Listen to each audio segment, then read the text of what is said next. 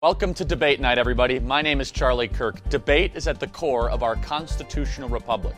Shared ideas inspire collaboration and innovation. Debate makes way for empathy and wisdom, and it shapes our culture.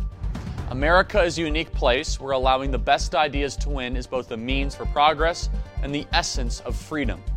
Threats to debate suffocate the air within churches and classrooms, spoil dinners amongst friends, and give unwarranted failing grades to college students and deprive American institutions of conversation. That is over starting now on debate night. Here, all ideas are welcome and conversation is the point. We'll present two sides of an issue and let both points breathe. This isn't for the sake of winning an argument, but for exercising and thus preserving our right to free speech. America is not debatable, but ideas are. Tonight's debate tackles Fauci virus restrictions and mask mandates in schools, but the conversation can go anywhere. Tonight's special guest is host of the acclaimed show Indisputable on the Young Turks Network, as well as the Rashad Richey Morning Show, airing daily on News Talk 1380 WAOK. You may also know our guest from MSNBC, the Fox News Channel, Black News Channel, or BBC America, where he regularly stars as an analyst, providing insights on things that he calls social justice and cultural issues. He is the president of Rolling Out Magazine, which reaches over 2 million readers every single month, and his passion for building a better world for America's youth sparked the Rashad Richey Foundation, which helps improve the lives of children in at risk communities. He's a lecturer, a professor, analyst, host, writer, and editor at large. Tonight's guest is a dynamic force, and I'm thrilled to have him here. And he's objectively a very nice person. Please join me in welcoming Dr. Rashad Richey to Debate Welcome to Debate Night here at Turning Point USA headquarters. Honored to have with us today Dr. Richey, a very well known radio talk show host in Atlanta, also a college professor, amongst many other things I'm sure I'm forgetting. And today we're going to be talking about COVID mandates, schools, masks, and so much more. The way that this conversation will go is uh, Dr. Richey will begin with some thoughts uh, for two minutes uninterrupted.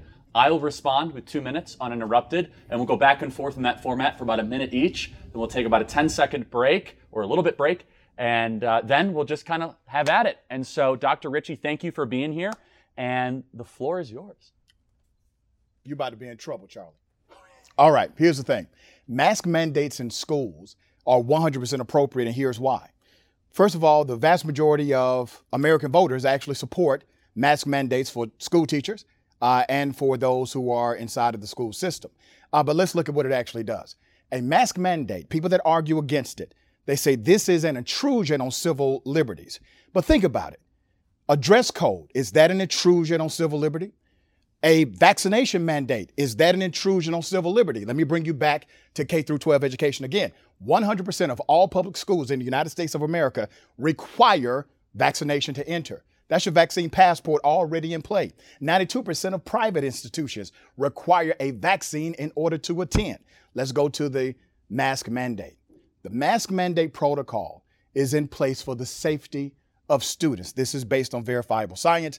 90% of those in the field of science, the field of study, they say that yes, it actually decreases the spread of COVID 19. But now you have people around this country, literally, rather than throwing on the mask, they rather throw fist. They're fighting school teachers. They're fighting those that oppose them, and they are threatening to fight school board members because of a mask mandate. I have not seen this kind of activity at school board meetings over anything except for these mandates. But remember, mandates are already in place. School boards have the statutory authority to implement administrative law given to them by the states based on the construct of the 10th Amendment of the U.S. Constitution.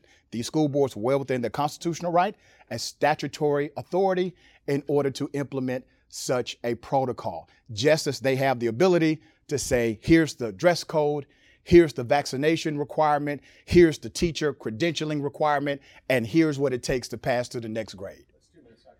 Very good. Thank, thank you, Dr. Richey. So here's how to first respond. First of all, we have to ask ourselves the question is the Chinese coronavirus or the Fauci virus a serious threat to children? That's the first question. And so Dr. Makary wrote a story, wrote a piece, I should say, for the Wall Street Journal, where he studied tens of thousands, over 40,000 children with the virus and was not able to find one child that died from the virus that did not have underlying health conditions and that did not have um, some sort of immunocompromised condition. And so you look even more broadly than that. And this is from the New York Times. I just want to read this, which is annual deaths among children in the United States. Now, this is per 100,000 people.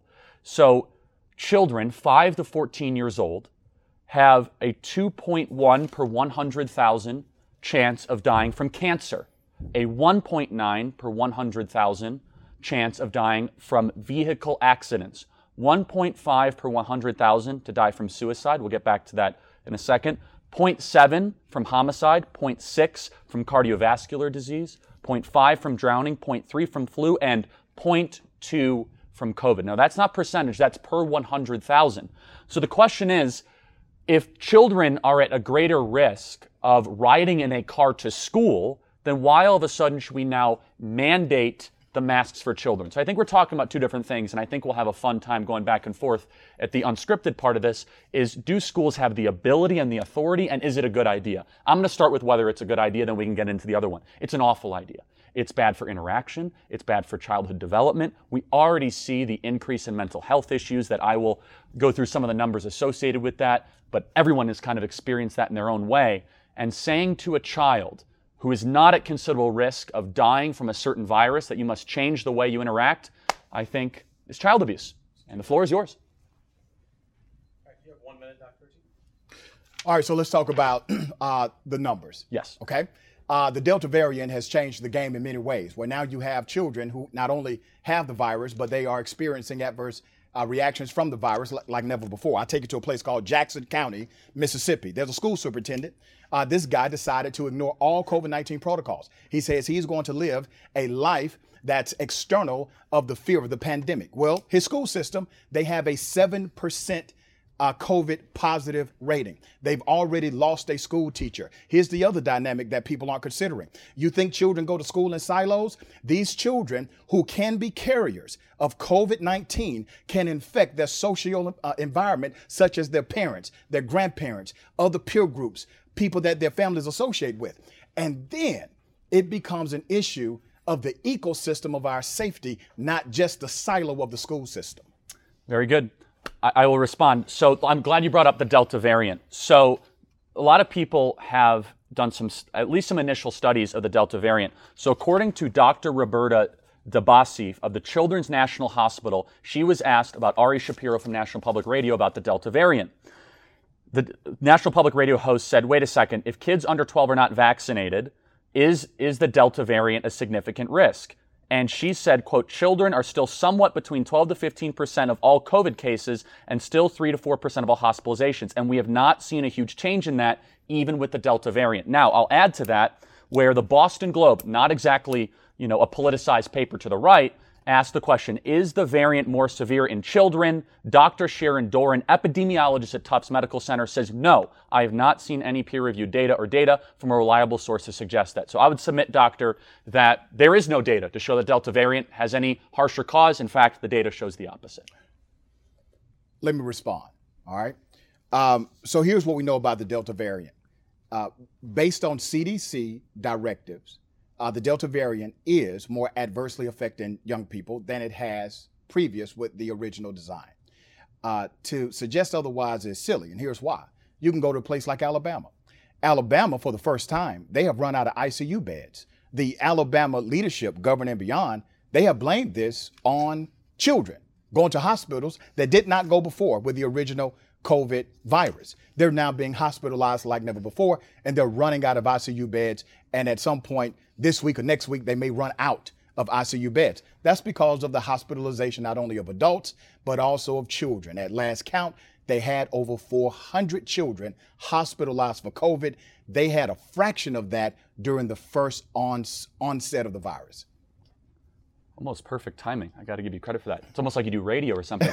so I'll respond to this in a couple different ways, and there's a lot more to unpack once we kind of go back and forth. First, we have to ask ourselves the question are people being hospitalized because of COVID or with COVID? Now, this is something I've been saying for quite some time, but The Atlantic, which is a publication I think we can both agree is not exactly on the right, came out with this at the end of their article. It was actually just published recently, where they asked the question, and this is the same doctor, Dr. Shira Doron, who's an epidemiologist at Tufts Medical Center from Boston, very reputable, right? So she disagrees with the CDC. She says Delta variant is not a significant risk for children, right? And we're going to talk about what can what can what, what do you do when you disagree when you have competing studies? Because I think that would be an interesting discussion.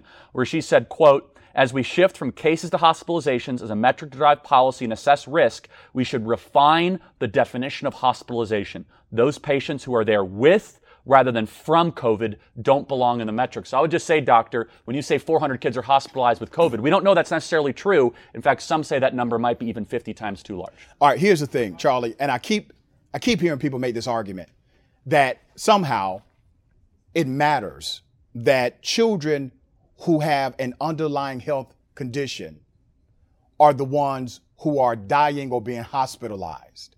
That doesn't matter, Charlie.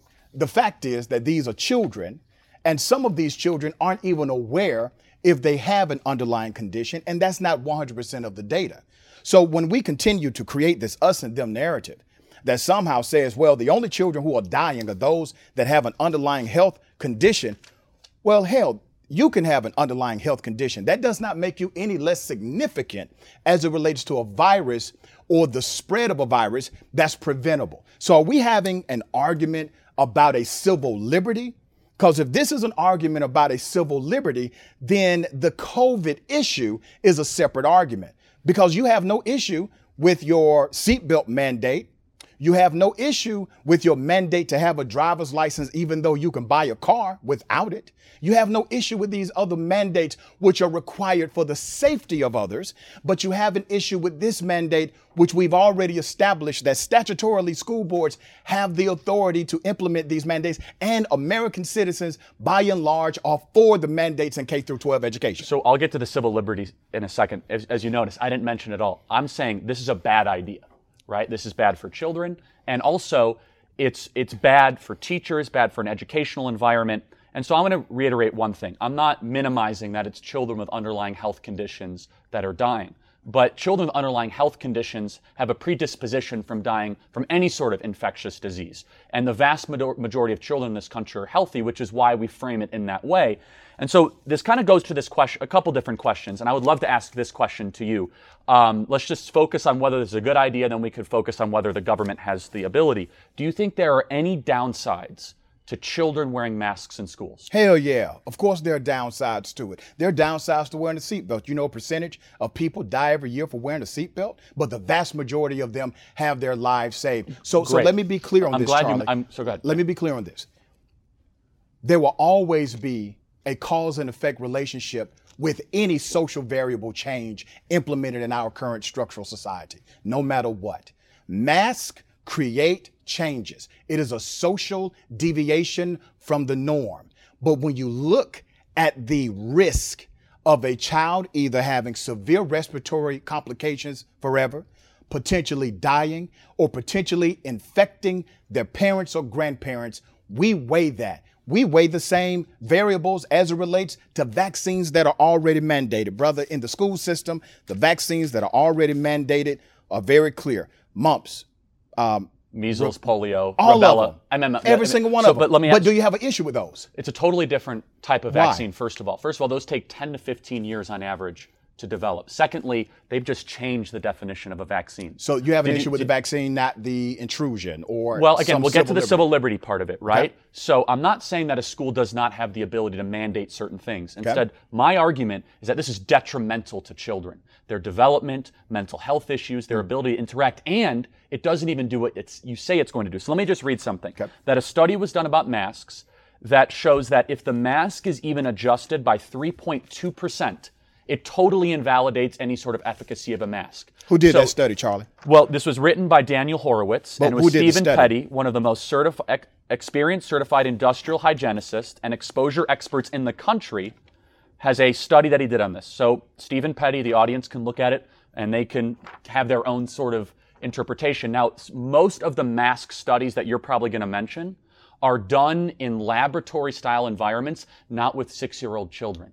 And you can agree, you've seen six year olds, they're moving the mask all the time, which totally negates any sort of potential benefit. So if kids aren't going to wear them properly and the cloth mask is basically a joke, then why sub why subject them to this kind of submissive kind of cloth face diaper? All right, so you're incorrect on the data. So let me go ahead and Okay. correct that data. Um, first off, uh, the data that you're citing is what we call an outlier data set. Okay. 92% of the field of actual research scientists agree that masks decrease the spread of COVID. As a matter of fact, the only deviation from that agreement is by how much. The lowest end is 10%, the highest is 91%. Can I ask a But- question about that? I get to. Yeah. Give me one second, brother. All right. So, University of California, they have a study, uh, and they uh, posted this just a few days ago. And if anybody wants to read it, it's called "Still Confused About Mask." Okay. One of the lab studies that they highlighted showed in a high-speed camera scenario respiratory droplets. This is how the virus travels with the viral load. Those respiratory droplets were found within 20 to 500 micrometers. That's your size. They were generated from saying a simple phrase. So just talking to somebody creates a viral load 20 to 500 micrometers, right? Having a cloth in front of your mouth decreased it by virtually 100%. Now, that flies in the face of individuals who say, well, cloth masks do nothing. And remember, cloth masks are also now recommended for public use by the CDC uh, and the, N, uh, the, the uh, World Health Organization.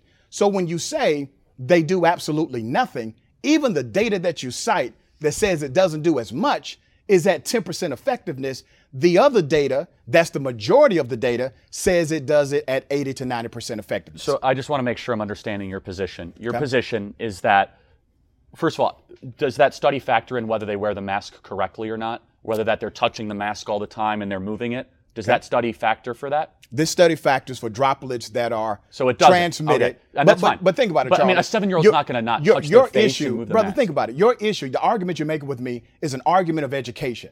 That that means that young people have to be more educated. I'm a former high school teacher. All right, there are high school students that may not wear the mask properly. There are grown folks that don't wear the mask proper, properly. Well, that's part of the argument. The issue then is education and proper wearing of the mask. You're literally making my No, argument that- for me. that's part of the argument. The but other Charlie, argument, you're making my argument saying if you wear it properly, then it does in fact decrease the spread of COVID. But they don't, and they won't, and you know that. You're dealing with eight, nine, and ten year olds. The other part of the argument, though, is that it actually makes us unfamiliar with one another, harder to communicate. It stunts childhood development. So I want to read some of these numbers, and I want to I want to ask you: Do you think that masking children forcibly is going to help?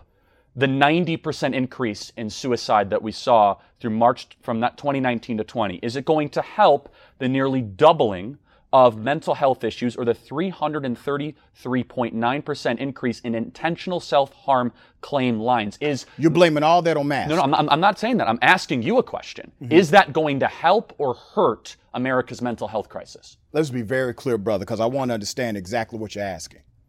Are you saying that a kid wearing a mask and adjusting to a new social norm yields this result? no i'm asking you No, it doesn't yield that result. There's nothing in the data set that says. All right, okay so you think that masks have no impact whatsoever potentially mental health Brother, I just answered that question and told you they do have an impact, but COVID 19 has even a stronger impact What makes you on say our that? social development. Because- Because because the, the risk of death, brother, Is so you- low for children. Let- no, brother, no. Let me tell you where I come from. When we talk about children, Charlie, we're not talking about a silo of just kids in an educational system. We're talking about kids that are connected to a greater community. I come from a community where this COVID 19 virus, brother, has ravaged the black community. And it's not just because children wear masks or don't wear masks, it's because of other variables such as uh, healthcare inequity, etc. But if you look at children and just say, well, the mask thing is the only thing, it's not just that. We don't want young kids going back to infecting parents and grandparents. And if it's such a bad idea, Charlie, are you disagreeing with over 60% of Americans who say, who care about their children? Now, You can't say these folks don't care about their children. And they are saying in all of the survey data that we want mask mandates for our children so they can be safe. What do you say to those parents that say that? I have a difference of opinion. And by the way, thankfully, we have a system just because you have 60% of opinion doesn't mean it necessarily only becomes law. We'll get to kind of the I want to get to the civil rights already thing law. in a second, but it's such a or it becomes precedent or gets implemented or whatever it is. So, as I mentioned, the New York Times said that COVID, you have a higher chance of dying from flu, flu pneumonia, drowning, cardiovascular disease, suicide, homicide, ve- vehicle accidents. So, to be consistent, for per 100,000 for children, right? Okay. Are you okay with banning driving? So let's go to this. I'm okay with making sure kids have a uh, a a set of prerequisites in order to drive. Which, How about by the way, passenger? th- oh, wait a minute. By the way, that's already the law. Children do not get to drive just because they turn a certain age. They have to get a learner's permit, go through a training process in order to get their license. We are, and why do we do that, Charlie? We do that because we know that driving is dangerous. That's why we do that, right? Well, also being a passenger in a car as well. I'm Well, just, I'm just everything- saying, brother, to be everything con- to to some level has a danger, right? If your view is to make safety a priority over liberty, then I'm just asking you because that is really the question, right? Mm. No. Do you have the liberty to be as God made you without a mask? Right. That is God made you without clothes. You got clothes on. well, and we wear clothes for a reason. We know that we the know the biblical reason for that. It's the law, But- and you will be charged with indecent exposure. God also gave us a face for a reason, be able to interact and empathize, to communicate, Come on, so I can see your expressions. Let me ask you a Charlie, question. Charlie, Do you on, think Charlie. this debate would be better or worse if we had masks on? Uh, it'll be the same for me. Really? You think so? Let me tell you something, brother. That's I, interesting. I teach college classes and lecture with a mask on. All of my students have masks. I go to law school. We all have masks on. My professor has a mask as well. And I've actually been in schools when schools first started back where masks were required. And let me tell you something about real teachers. School teachers are able to teach with a mask on and without a mask. It's called pedagogy. And some of the really good teachers, they're able to translate the message of the mask into their uh, into their curriculum. But once again, you're avoiding something that's huge and right in our face is the benefit, and this is a question of what you believe, is the benefit of protecting children by saying you do have to wear a mask, you do have to abide by a dress code, you do have to abide by a particular, particular behavioral standard. Are those directives inside of a school system to protect the overall and general safety of students? Is that a good idea? I say yes, you say no. well, not, and I think you're coming from a false premise. The data I showed is that they're not at risk and considerably from the Delta variant. Silo thinking, The- brother. the You're not da- thinking about their families The or data I showed else. showed that they don't even wear the masks. The data I also percentage? shows also shows well the da- again two What percent of ma- of kids do not wear the mask properly? I don't have data on that, but if you've ever been around a six-year-old, they don't wear anything properly. Man, they I- eat I- dirt, Let me tell you something, man. let I- alone wear a mask properly. Charlie, and I mean this in all due respect. I've been inside of school systems recently that did the let's come back thing and let's wear masks and let's socially distance. Those kids were well behaved. They did not take the mask off. They adhered to it. even if a two percent adjustment, doctor, two percent, Well- it, it changes everything. Well, it changes it based on the research that I have from 90% effectiveness and it can lower down to 10%.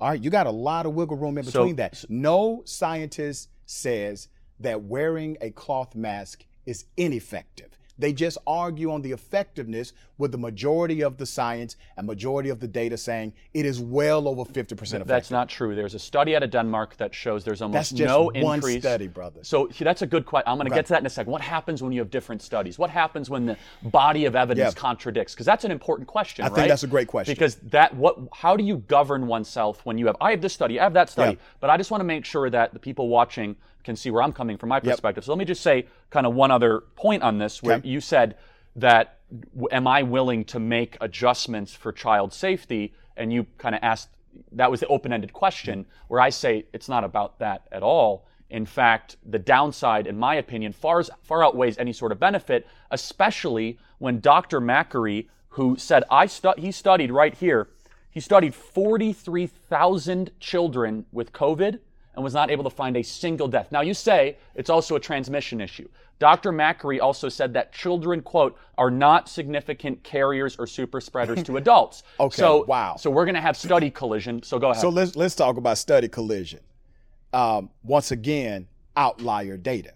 What that doctor just quoted to say that children are not carriers of COVID 19 is outlier data because over 90% of the field agrees, based on research and study, that kids are carriers of not only COVID, but of any virus. And you literally just made that argument with me. You literally just said, Charlie, that kids do not properly wear their mask and they're spreading things by not properly wearing their mask. You have made the that was not my contrast argument. I said if your argument was true and masks worked, Mm. it would only be true if every child was a perfect automaton mask wearing no, man. student, which Do of course we know work? is not Do true. Do seatbelt mandates work? of course they do. Does everyone wear But one? Do you know what's amazing about a seatbelt? Charlie, does everyone wear a seatbelt? After you're in a car accident, it doesn't give you natural immunity from getting in another car accident. Brother, That's does- what makes this totally different. Does different. everyone wear a seatbelt, Charlie? of course not. Do we then go back and unravel? Because only 49 states have seatbelt laws. Do we go back and unravel the 49 state uh, statutes because there are some people who will either A, not wear them, or B, actually die because of them? We don't do that, Charlie, because we see the benefit of wearing that safety belt. That protocol so- far outweighs anything else. So we haven't. I've not been convinced by. And let's talk about the data. Let's because talk about I- the data. Because we're gonna we're gonna collide on data. Okay. But let me ask you a question. When it comes to driving and safetyism, do you think we should bring speed limits down to 20 miles an hour, which would definitely save lives? Is that a good handoff? yeah, so let me get back to that. It used to be 15 miles per hour, by the way. Is that okay with you? Because that would prioritize safety over liberty. Well, I think you always weigh it. But let me answer your first question. I'll get back to that one. You talked about conflict in data, right? Yeah, like what happens and- when I and have a study? I have a study. What do That's we do? right. So here's what happens. Science, a lot of people misinterpret what science is. They say science is a fact. Science is not a fact. Science is a field of study.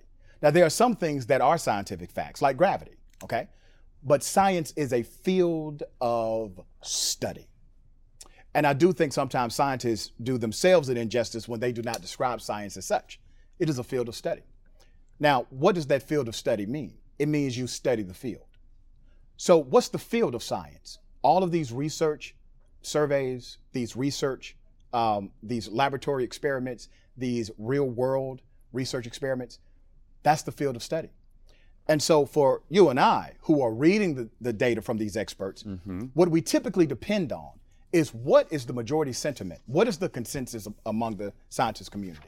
And that is how we start to derive our conclusions based on the research that we're able to analyze independently as independent thinking individuals. Now, you can still believe an outlier study if you choose. It is contrary to the majority of the science that's available for review, but that is still within your uh, right as an American, right? So that is how you do it. You're going to always have clashing opinions uh, and conclusions, but literally in research, there's no 50 50 here. There's not 50% of the scientists are saying this and 50% of the scientists are saying that. Literally, you're giving me uh, 8, 7% of what scientists are saying compared to 92, 93% of what other scientists are saying. That's the argument that you're making with me, Charlie. And I'm always fascinated by the 7% because they're willing to buck the consensus and pursue things that they have found in the scientific method to be true. And so I guess this is an, an important question. Then we'll get into what do we do when we have these differences because that we're going to keep on going in circles of study versus study. And I'm going to say, well, according to this doctor, for mm-hmm. example, as I'll say, Dr. Doron, Delta variant not severe in children. And then I'll say Dr. DeBiasi said the same thing and Dr. Makary. And you'll say, well, the CDC said this. I guess I'll ask you Which a are a lot of doctors. Well, let me ask you a question. The CDC contradicted themselves on masks. They contradicted themselves on vaccines. They contradicted themselves on COVID being on surfaces. Remember, they said it could be there up to five days. We know that not to be true. They contradicted themselves on almost everything. If they've been wrong on the science of Mm-hmm. 90% of doctors, why should we trust them now? You know, that's really interesting because uh, you trust them, don't you? It depends on what issue. Exactly. That's my point. Yeah. So You trust them depending on what issue. That is called confirmation bias. So, Charlie. well, it depends you, on the issue. If they're talking about yeah Newton's second law, then yeah, I'll trust they, them on that. They don't talk about that. The, the issue with the CDC is not about uh, you discrediting all the scientists. Now, I, I take it back to one variable you just named um, the COVID, the survival time of the virus, right? Yeah, like if is COVID able to be on this table for five Right. days? Initially, there were uh, uh, scientists that came out and said, hell, it can be up there for 18 days. Well, in certain environments, it can because that was based on a ship crew, uh, a, a cruise ship, where the virus was still there after the Princess 15 cruise days. ship. That's right, brother. It was there after 15 days. Everybody was evacuated. They cleaned that ship top to bottom, and they still found active virus on the ship. So they came out and said, "Hey, listen."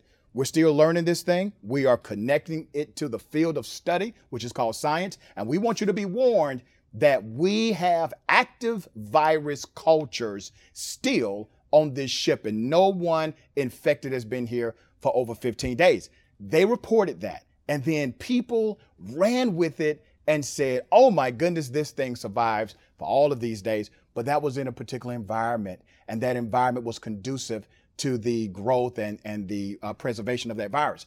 That that's context. That's important. So you mentioned outliers.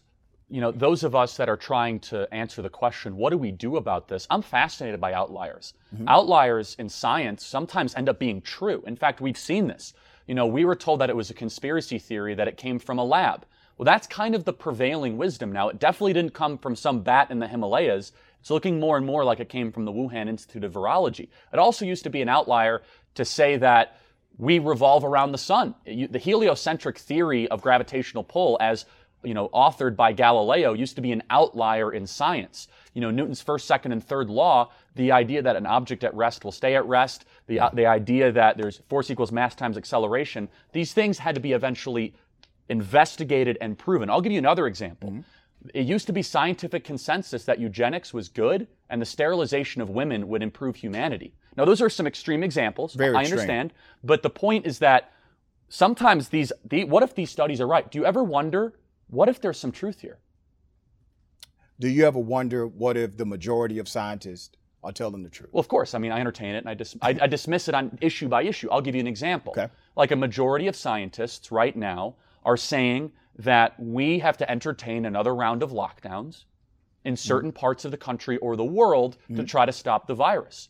I think that's a big mistake. I mean, I'll listen to anything that they say. Well, you may think that's a big mistake, but you're, you're saying that based on a socioeconomic factor. Well, I also could say it epide- scientific. I could also say it epidemiologically, right? So I, let's look at Israel and Sweden, okay. right? Israel was held up as this like beautiful country, mass inoculation. They've now gone through their fourth lockdown. Mm-hmm. They're on their fourth booster shot. Sweden, that probably had the most mature and prudent response mm-hmm. to the virus, is wide open, and Sweden has now banned Israeli citizens from coming into Sweden. And so I don't need, you know, a PhD in epidemiology to say, hey, whatever decisions they were making in Sweden seemed far more prudent than what they were doing in Israel. And I suppose this is the question, which is you have this multitude of studies, many of many of these the consensus that was put forward. So let's go back in time. Dr. Ronnie Jackson last mm-hmm. year said, "Do not wear a mask. People stop wearing masks." And now we're mask crazy. That was a contradiction, right? Remember they said that at first that children might be at risk. That was a conjecture. That was not necessarily a policy. We now know it to be different. The okay. point is that we should always be entertaining the minority opinion in science, right? All right, brother. And, so, and honestly, that minority opinion has ended up being true almost every time. No, sir. No, sir. Uh, the minority opinion uh, has said some pretty extreme things.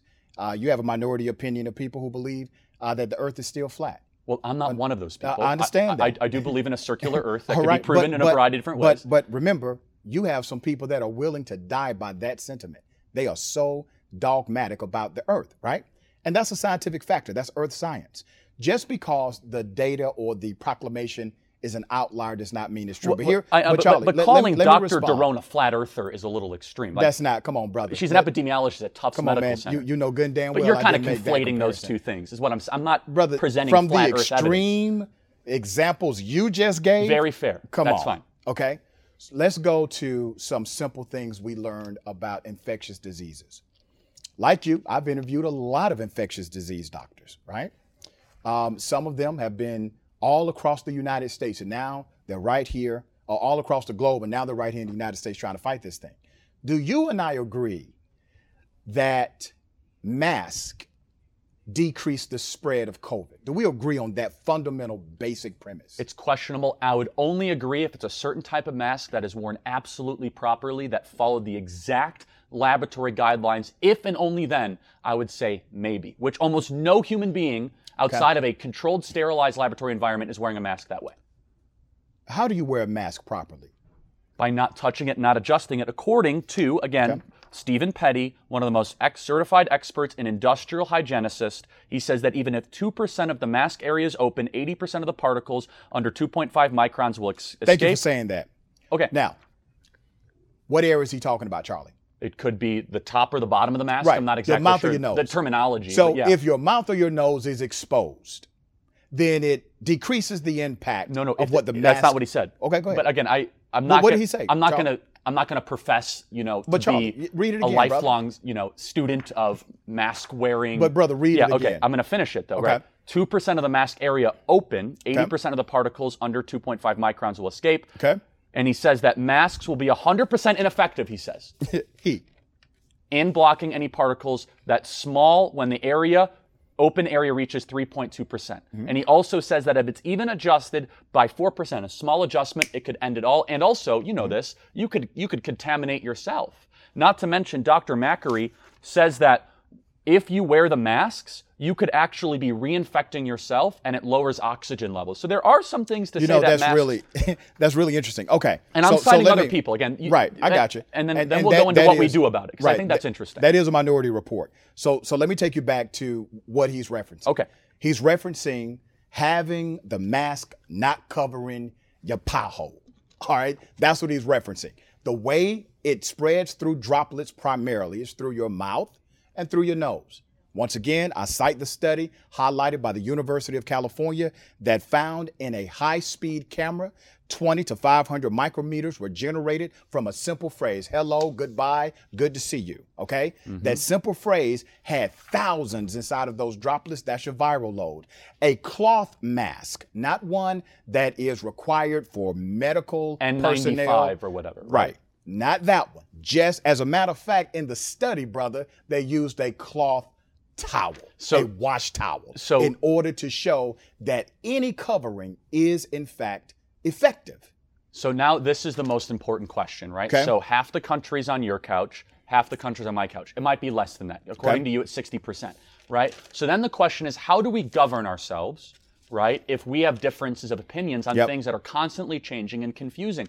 Wouldn't the right answer B, allow a parent and the child to make that decision outside of what a school district might want to do against their will? Wouldn't shouldn't we always resort towards parental rights in situations like this? Hmm. Let me ask you this, Charlie. Um, let's say we use the same standard for dress codes in school systems. That is not about what the policy is, it's about what the parent and the child wants to do. Would that be okay with you? Well, first of all, I think that a man, a, a, a certain level of a dress code, I think, is just actually really good for childhood development. I would argue, I'm actually very pro dress code. I would love to have kids wear shirts and ties. So I think there could be an objective argument made that they'll pay more attention. Okay. And but you can't make that argument for masks. You Let even said there's why. a downside. I don't think that if you, all of a sudden you said, "Hey, the nicer you dress, No, the man. worse There, the environment," is a it's the there- opposite. there is a psychological downside, various studies prove it. to dress like you. No, man.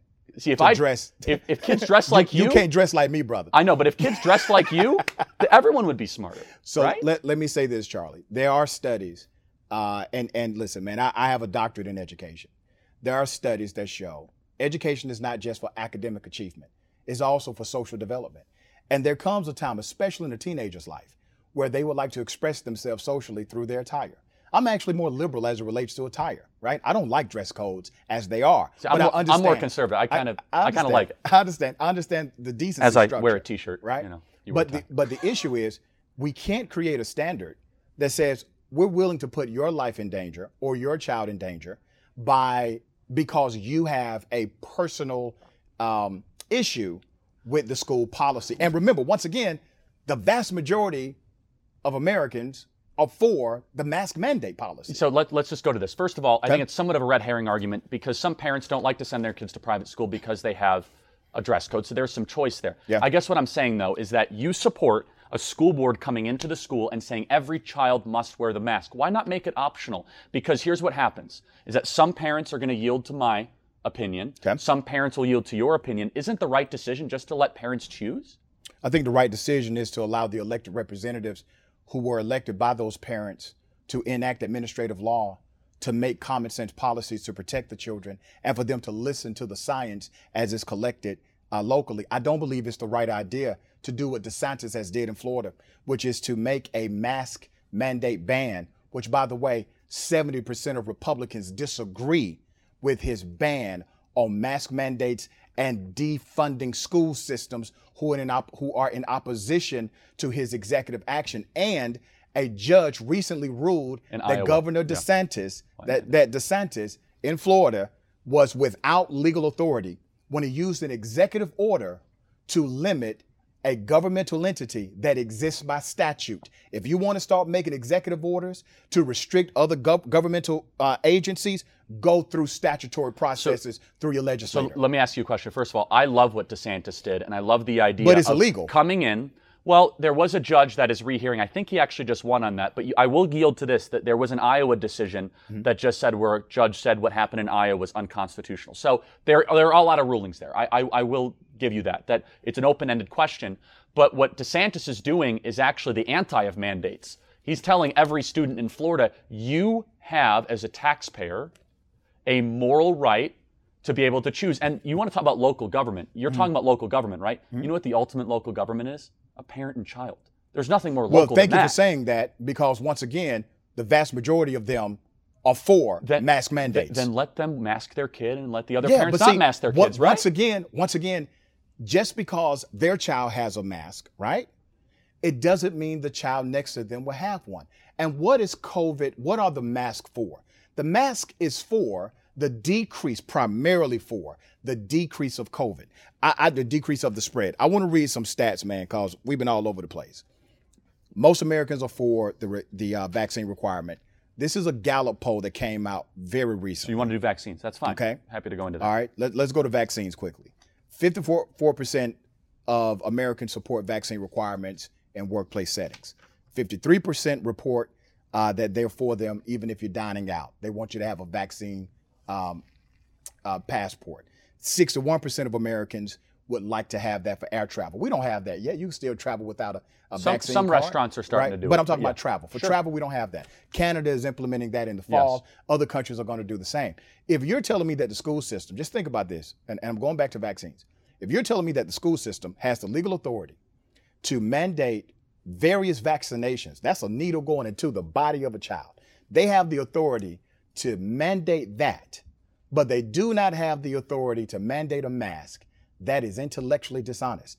Either the school board has the authority to mandate vaccines and masks, or it is all So now, governmental are, intrusion. are you talking about measles, mumps, and rubella? Or are you talking right? And about some children have adverse effects of those uh, yeah, vaccines. I would brother. actually be more on parental rights to that. But I, I'm not going to, the courts have ruled differently. My personal right would be that children should be able to go to school without the measles, mumps, and rubella vaccine. That's my own personal Are opinion. you are you against vaccine mandates as a principle? I, I, it depends on what you're talking about with that, right? right, Are you talking about the current one that's being called a vaccine with a changing definition of a vaccine, So right? you have an issue with COVID? well, COVID do I have a do I have an issue with the one that was put on the marketplace without the usual 10 to 15 years of study and the peer-reviewed studies and the explosion right, so of various so Charlie, requ- responses? Ten to fifteen years later, you will agree with me. Well, we'll That's what you're saying? I don't know. The, the, the, the issue here is prudence, right? Is how are we going to use practical judgment to see what's in front of us and ask ourselves the question should we use force to all of a Mm-hmm. sudden say to a family, you know what? Doesn't matter about all these studies that may very well might be a small percentage of doctors, but you know what's so great about science? It's not an up or down vote. We don't vote on Newton's third law. Mm-hmm. Okay. So if there's not 100% consensus, it is an open question. And you have to keep on going through it in a But scientific follow method. follow the data. The data can send you in different directions, as we've shown. We're not going to. We're asking ourselves, what do we do? Okay. So my opinion is that when things are confusing, Okay. unclear, and you have contradiction, yield to rights. Let people choose. Don't use force. All right, man. That's a funny argument to me. Let me tell you why. Uh, there's a lot of disagreement about voting.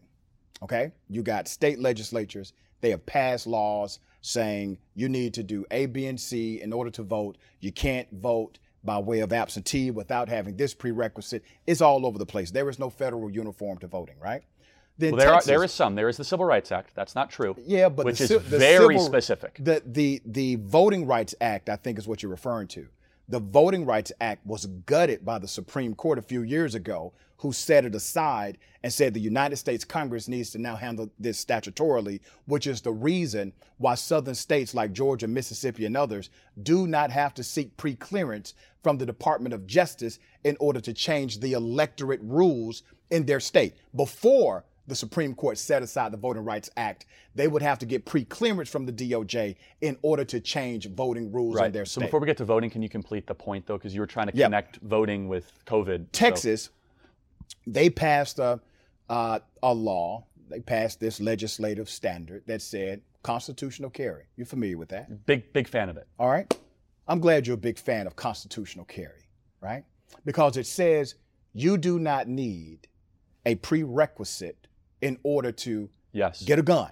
No license, no government bureaucracy, no ID, no permit, no nothing. Constitutional carry. Because bearing arms is what? A constitutional right. yes. Correct? Boom. I'm good with that. 100%. Is voting a right? Depends on if you're a felon or not.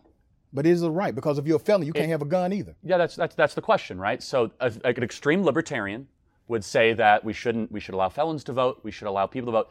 Voting is a right, absolutely, but it's also it becomes not a right when it's not secure. You agree with that? You don't want to all of a sudden question your elections. So let me now pose this to you constitutionally. You have the right to bear arms. Yes. That right can be limited. You have to age into that right based on the state law. Yes. Okay. You also can have that right taken away from you based on your criminal activity. Felon, as we agree Okay, on. right? Yep. But you do agree it's a right. Yes, but all I mean, like, look, rights are conditional under the current agreement we've made with our government, where the Second Amendment, the Fourth Amendment, there are exceptions. I think there's far too many exceptions. But- I but yield to rights most of the time. Okay, let's yield to rights on this. And thi- this is the point I'm making to you. If you're a big fan of constitutional carry, Yes. meaning no ID, no permit, no well, bureaucracy. I think that's an oversimplification of the Texas law. no. The Texas law says you don't need nothing. As a matter But of you fact, you just said felons can't buy the guns. Then how do they know if they're a felon? exactly, brother. No, but, no, but the, Exa- exactly. That's my point. I- I, Constitutional I, thi- I think you're misunderstanding Charlie, the- I've researched this up and down. the Texas law. Constitutional carry does not require a prerequisite. You can just get a gun, carry it, and no law enforcement agent agent can ask you for a permit. Nobody. You can walk around with your gat, I, I, I, and under- I understand the point you. you're making. You All say right. if you want to have laissez-faire policy on guns, then why don't you want to have laissez-faire policy on voting? Is that the question you're He- making? here's the point I'm making. I don't know how that relates All to. COVID, I'm, but I'm about to help you, brother. If you believe in constitutional carry, yes. why don't you believe in constitutional voting? Well, I do, that- which okay. means voter ID and securing but no people. ID for guns? You, you know, you know? You know no the permit uh, for You know guns, no problem ID with for guns, the problem but with ID voting? for voting. Let me tell you why. Voting is how we build our government.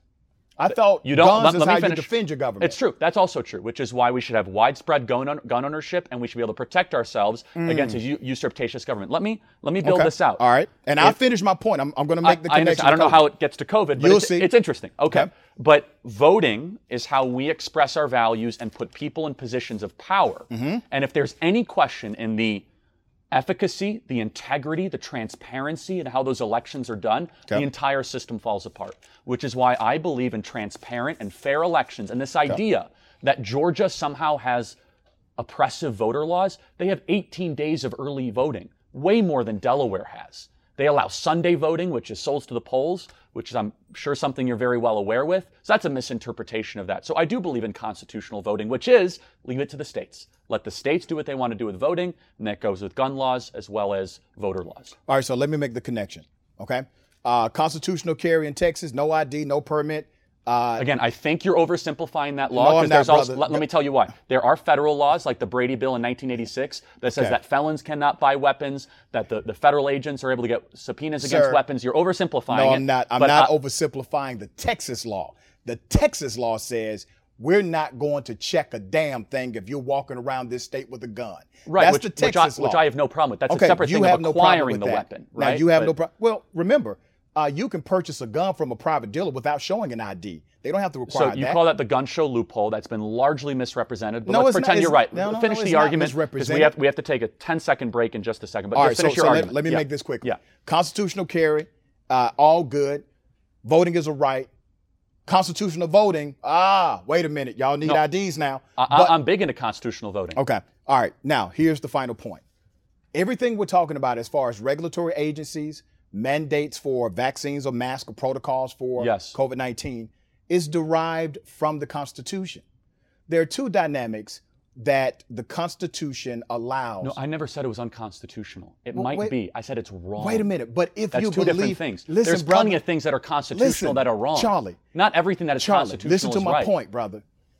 If you believe in the Constitution, why do you dismiss Article 1, Section 8, Clause 3, or the 10th Amendment of the Constitution, which gives states and gives regulatory agencies and gives school boards these particular powers? These powers are expressions. I don't. I but they're expressions of the Constitution. No, no, no. But I say they're wrong to do it, not that they don't have a right to do it. Okay. That's two totally different So, things. so you're making a moral argument. I have been the whole time. I've against nev- kids I- wearing a mask to school. Yes, not only that, I'm making a moral argument of imposing oneself into a parent's decision to either have their child wear a mask or not. That's been my argument the But- whole time. but a I have not made a constitutional argument. You know why I haven't made a constitutional argument? Because the courts are open on this discussion. I would But the Constitution is not. Well, well, the con- again, it depends on states' constitutions, depends on precedents, courts' decisions. You know the law of And- reciprocation. But hold on a second. State cannot override. Courts the change US their minds all the time. We had Dred Scott, praise God, we reversed that. We had the forced sterilization of women in the 1920s, praise God, we reversed that. We had Jim Crow, praise God, we reversed that. Right, I but that wasn't in the Constitution. I'm intention. Well, the Constitution. Some people say, Jim, "Oh, Jim not- Crow. Jim Crow was not in the Constitution. but now they used the 10th Amendment to bias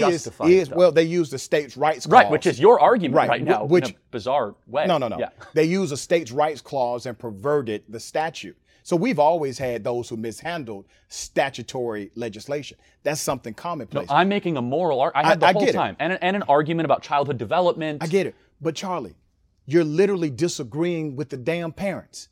The data shows I'm that not. over 60% of the But parents what about the are forty for it. So you you are. Let me just make sure I'm clear. We have to take a 10 second break. Okay.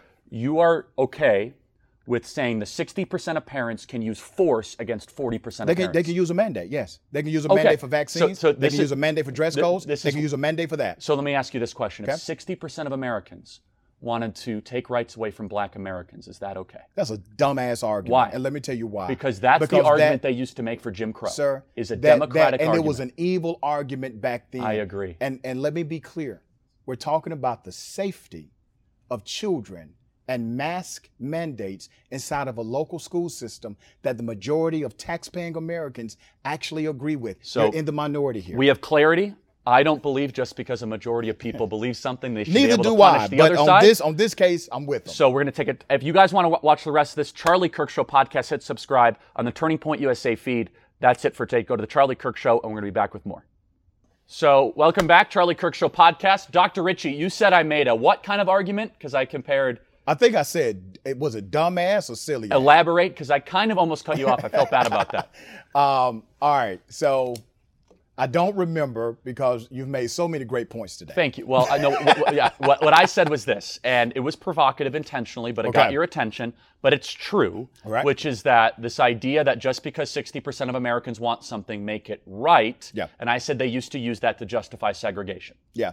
Uh, so my argument is not simply a majority argument.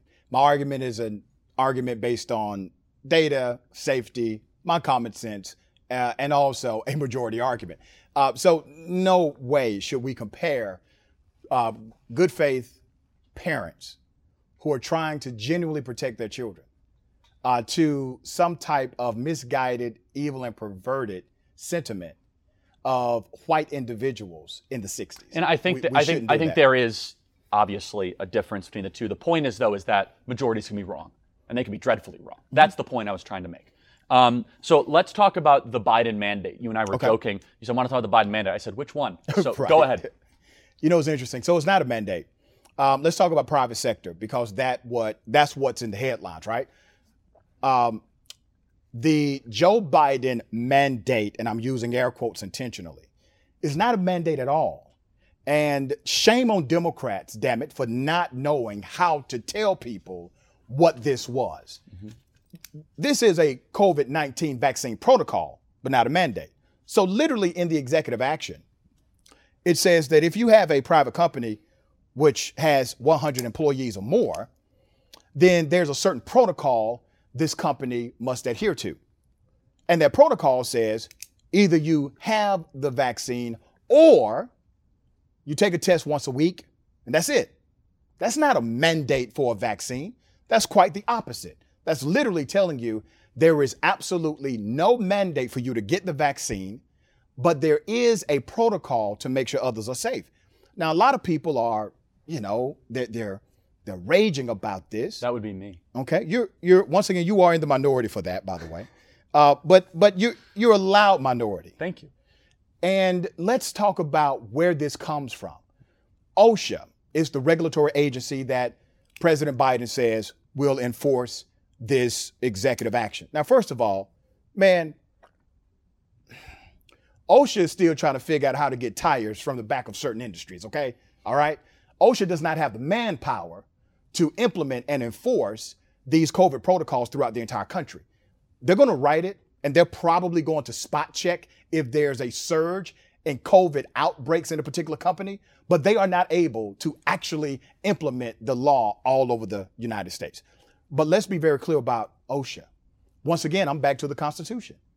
OSHA was created statutorily in 1970 because of the Commerce Clause of the US Constitution, where Congress has the ability to create regulatory agencies, and the Commerce Clause says that the federal government can regulate through administrative rule, policy, and law anything that impacts interstate commerce. That is your law, derived from the Constitution. The framers of the Constitution were smart enough to realize you do need a federal government with the authority to do this. And listen, this is not an ongoing mandate from OSHA. This is not an ongoing protocol. This is simply a 100 day ETS. That's an emergency temporary standard that ETS expires after 100 days. And after that 100 days, the agency will have to go through all of the bureaucratic process, including public opinion, which is required by federal law, in order to make it a permanent rule all of this that's happening is within the context and confines of not only the U.S. Constitution, statutory law, and also settled case law that has been well established 1990, Dole versus Steelworkers. Uh, and, and before I forget this part, I want to make it very clear OSHA by statute can do two things in an ETS. One, when employees may be exposed to substances or agents that may be harmful. And two, such a standard is necessary to protect employees. You all had no issue with OSHA. You all had no issue with the regulatory powers of the U.S. Congress. You all had no issue with uh, the Commerce Clause of the Constitution until it came to COVID. Well, I would say I would probably I had a lot of issues with the fourth branch of government for quite some time.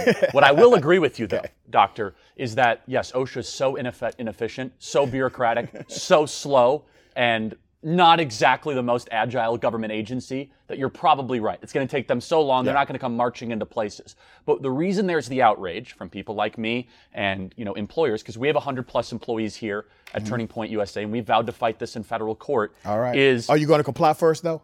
Oh, we're not going to comply. No way. Oh hell. No way. And let me tell you why. Now, first of all, Joe Biden has no business telling us how to run our business here.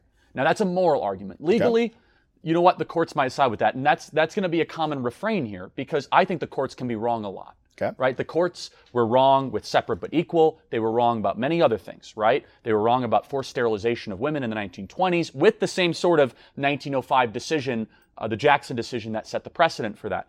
In, in essence, here's the big issue: okay. is that we i have made the choice not to get vaccinated. Many of our employees have made the same decision. Some of our employees have made the chance choice to get vaccinated. Okay. All of a sudden, we have now a company where employees are enjoying the added benefit of having medical freedom. Now, you might say, just get a test, go do that.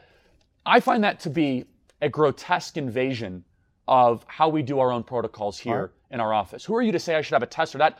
What about people that have already had the virus? And basically, the argument, the outrage, mm-hmm. if you will, is less about the technicalities, OSHA or mm-hmm. the IRS or whatever. It's no, no, no. This sets the precedent for massive government intervention. Yeah. For all of a sudden the federal government usurping employer and employees' rights. That's really where the backlash is rooted. I, and I definitely understand it. And, and let me be clear about uh, my point of view. Uh, the Biden administration would need to find a way to make sure people that have already contracted COVID and have the antibodies can benefit um, from some of the same policies he's. he's That's a reasonable okay. middle ground. Um, they haven't done that yet. Natural immunity hasn't been talked about at all recently. Right, and so I think they need to make exceptions and caveats for that. Now let's go to your proclamation about the workplace. Yes. uh, we're at a workplace right now. Okay, uh, this workplace is already regulated by the federal government and by your local government. There are various protocols, mandates. Uh, there are compliances that you must adhere to in order to continue to operate legally. Yeah, and, and OSHA was mostly for construction sites. Let's just be clear. Well, initially, right? Yeah, Uh, I mean- and, and and biohazard. Yeah, et I mean, come right. on. This is not exactly OSHA's sweet spot. here, Well, right? and, and that may help you out. Okay, Yeah. if you're not going to be compliant, it, I OSHA just will want, be the I just want to make everyone clear that this Okay. is a little bit of a mission creep for OSHA. This Well, was it- for people that are all of a sudden working in steel workers. Like Mm-hmm. that, that's that's a legitimate place where you could. It's occupational safety hazard, hazard Yeah. I think, And, administration. and I get your argument, uh, and you're a brilliant person, so I know the argument that you're making. Your argument is this is another expansion of government. This is an intrusion of workplace independence. And I get the argument, right? But I, I get the other argument better. And the other argument is everybody who works with you, everybody who works in an office, especially if we're talking about 100 peop- people or more, once again, they're not in a silo, brother. They're not in a silo, Charlie. They go back to a family. They have children. They have parents. They have grandparents. They have a peer group. And if the place where they will spend roughly eight, maybe up to 12 hours of their day, right? The, the place where you may get the most exposed to somebody who has COVID 19, if that place is unwilling to just go through an, a temporary standard, because by nature of the statute, they can't do it forever. Okay? It's, it's against the law for them to do it beyond 100 days. I think it's a good sacrifice. Listen, I'm a business owner too. I don't want to do it, right? Uh, I'm president of Rolling Out Magazine. We have way more than 100 employees. I don't want to. It's not something I'm jumping up and down to do, but I get why it needs to be done. So, so I understand it from both sides of the argument. So let me. I want to ask you uh, about a couple things that Okay. I'm interested. I think it will lead us in a good direction. Um, and we can get into vaccine efficacy, but we're going to just kind of go back to colliding studies. I'm curious though, because I saw a tweet that you sent that I, that really fascinated me about how you said you understand Black people's skepticism towards getting the vaccine, because of course the Tuskegee, Mm-hmm. Yep. you know, idea of medical experiments and kind of how federal health agencies have been abusive before, Mm-hmm. especially towards black people and people of color, something I will fully admit. And so, I, I, can you help me unpack like why you trust the health officials now and why you trust this vaccine? Because some people, like Nicki Minaj and others, are kind of playing into this kind of medical freedom argument. I'm just, I'm just curious as someone who, who obviously speaks on behalf of the black community. Yeah, absolutely, man. Um, and I stand by that statement. So anyone who tries to shame black folk, you don't understand the history of black people. If you try to shame black folks who are vaccine hesitant, you don't understand the reason of their distrust with governmental agencies, period, especially as it relates to healthcare. Um, so I stand by that. And I defend opportunities like this because I think it's very important to understand the why, right? You talked about Tuskegee, but it goes deeper than that. Uh, we've had localized studies all throughout the United States. Hell, there was one two weeks ago of an actual medical director of a county jail who decided to secretly treat inmates with ivermectin. I reported on that on my show. Well, I don't mind that. But, did- I yeah, mean, but come on, man, the secret. that, that, that, that wasn't done, I don't think, to hurt people. Do you? but but come on, man. But I'm, I'm actually leveling. I, I right. agree with you that let's pretend it he was, a racist, which I don't know if he was. I don't Right. the And, story, and I really don't give a damn if he was racist or not. He was wrong. He's now under investigation by the medical board because these inmates, they learned that they were being treated with ivermectin, brother, on the news. They were literally inside of their pod. Oh, did it work? Watching news. Well, not according to them, because the person that was the whistleblower said, not only did I get did it get worse, I had um, stomach issues, I had diarrhea, I, vomiting, sweating, and they lied, man. They lied to these black folks incarcerated. So that only, I don't care if he was being treated with uh, one of the approved FDA medications for COVID. If he was being lied to, it is wrong. So, so but what makes you trustworthy of this well, let me tell you. this regime? I trust Dr. Howard. I trust Dr. Chika Kua. I trust individuals in research science. I trust people at Morehouse School of Medicine where I lecture. I trust these black scientists and black doctors and infectious disease specialists that look like me who have said they were hesitant at first too, but they got involved in the data. They're inside of the science. They're in the research. They're reading the studies. They're conducting some of them and part of some of the clinical trials. And they come on my show. They talk to me personally. I have a communion with these brothers and sisters, and I trust them because their process was like mine. It matured to this place because they, even though they're in the medical field, they were hesitant too, brother.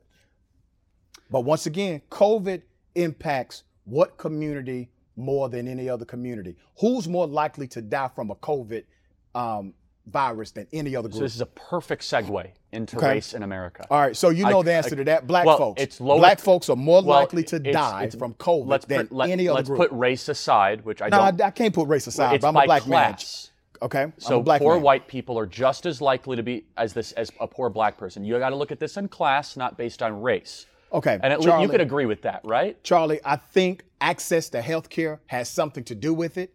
That goes back to your economic or financial strength and ability and platform. But when you look at the communities that are dying more so from a COVID infection, you're talking about black communities. Why do you think that is? I think it's a plethora of reasons. I think it's because of the disparity in healthcare uh, relationships. I think it's uh, partly due also to issues related to our medical uh, background and sometimes even genetics and diet. All of this contributes to COVID 19 variables hurting certain communities worse. But when you look at our disconnect from being able just to call a doctor, right? I talk to these folks every day, man. There are some black folks don't even have a physician, brother. All right? You think they're going to trust uh, a vaccine they don't have anybody that's really common to them that they can talk to about it. And there's so much misinformation from these outlier studies and from Donald Trump politicizing the whole damn thing, even though he got the vaccination himself and also wore a mask himself. This misinformation has harmed communities that are not in the flux of information uh, or connected to medical health care. So, so let, let's talk just kind of generally okay. in about race. This is kind of segue the whole conversation, uh, okay. if that's okay with you. Sure. Um, do you think America is a systemically racist country? Hell yeah. Tell me why. Systemic racism. Let's first define the that variable. would that would be helpful. Systemic racism is different than racism. Uh, I think we can all agree that racism exists in America right? You agree with me on that? That oh, totally. Right, racism exists. We have one as president. Damn, Biden was Trump one too? Absolutely not. That's I don't know if we have time for that debate. All right, so Charlie, think about systemic racism this way. Systemic racism is typically what we call implicit bias. It's unconscious. It's not really known to the individual distributor of the racism. It's also codified in statutes, institutions, laws, etc.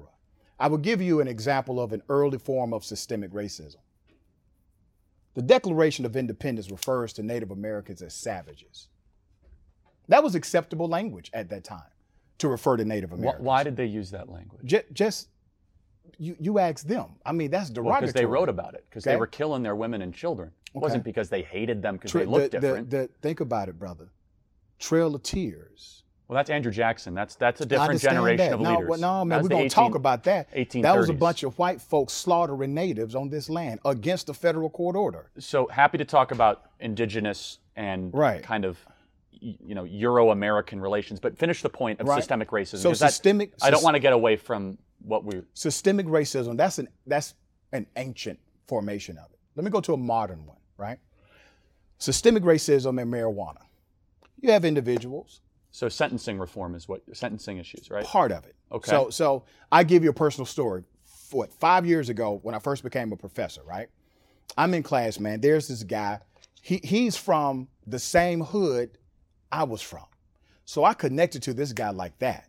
Cause for you to come be in my class from that neighborhood, you have done something miraculous, right? Four weeks into the semester, semesters are 15, 16 mm-hmm. weeks.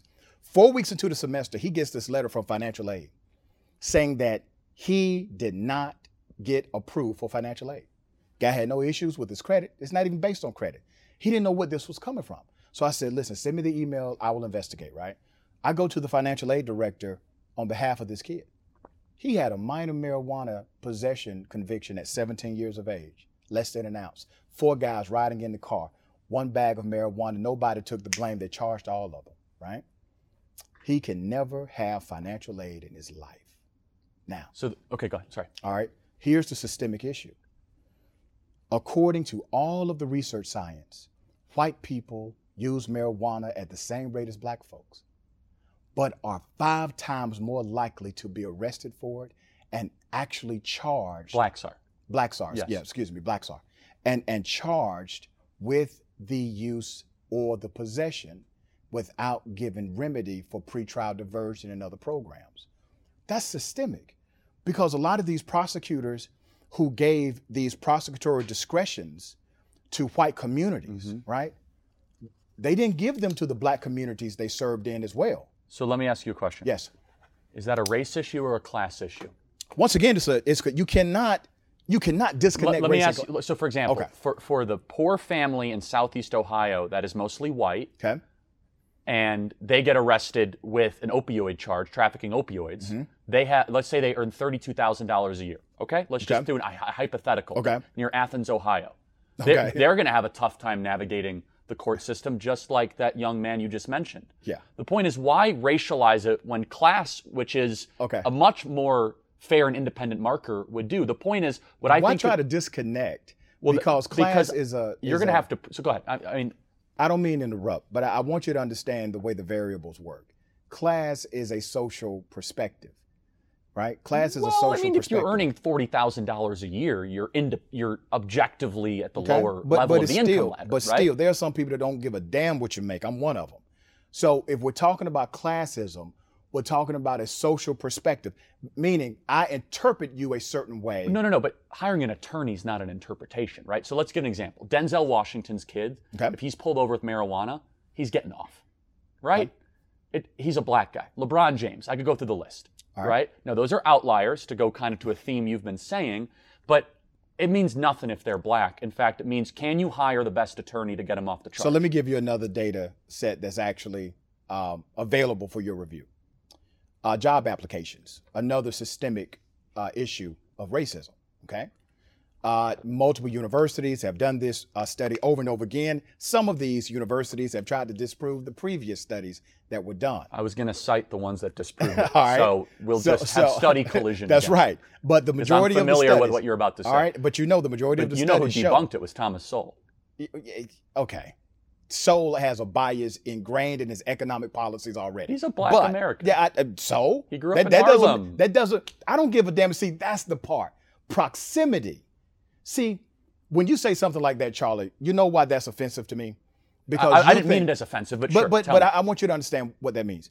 Because he's from the hood, I'm supposed to agree with him. We're not monolithic. no, I know, but you were just I- I were just not- making arguments from authority saying that you are from the hood. But but I am. See, this is just a But fact. so but is just Sowell. because just because he is, it doesn't But- mean that I agree with his so- ideology. And just because he's an American black person doesn't mean I agree with his political But, philo- like, philosophy or economic philosophy. Here's the here's the point. I'm But not. I still want to make I still want to yeah. make the So point. finish the point, and then I'll yeah.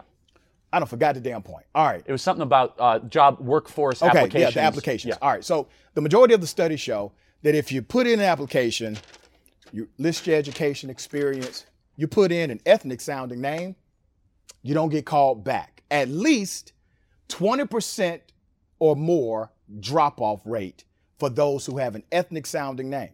Same application submitted, same company, boom, put a white sounding name on that application. Study after study showed that with the same background, same educational uh, information, they got a call back 20% higher or more than the application that was the exact same with the ethnic sounding name.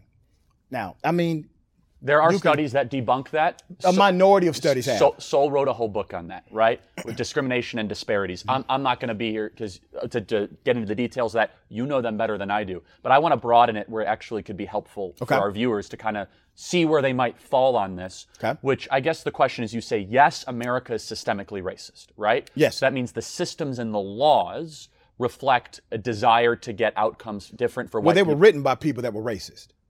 Like like who? Who wrote the Constitution? Were they racist? James Madison was not a racist. Well, come on, man. Alexander Th- th- Hamilton wasn't if, a racist. If you can own black people oh. and then right. Come on, man. Let's, let's ask the question. Then. Yeah. If- if you own black people, you don't think you're racist point. if you own How- black people? So how many states had already abolished slavery That- by the Constitutional Convention? That that's fine, brother. You can make that argument Nine out of thirteen. You can make that argument all day. they were ending slavery, the doctor. people They weren't defending who it. framed the Constitution thought black folks were property. Okay, let's come on, let's man. go you can't that. get no, no, away no. from that. No, this is super important. I'm glad Okay. you brought it up. All right. Okay, show me one time James Madison, Alexander Hamilton, John Jay said that. in order to be a racist, in your opinion, or in order to be discriminatory against a group, you must say it out loud. Okay, so that, That's your premise? No, no, no, no. It's not. So let, let me say this. What The- about the behavior the and founders, the action? let's talk about it. the founders were anti-racist, to use an Ibram X. Kendi term.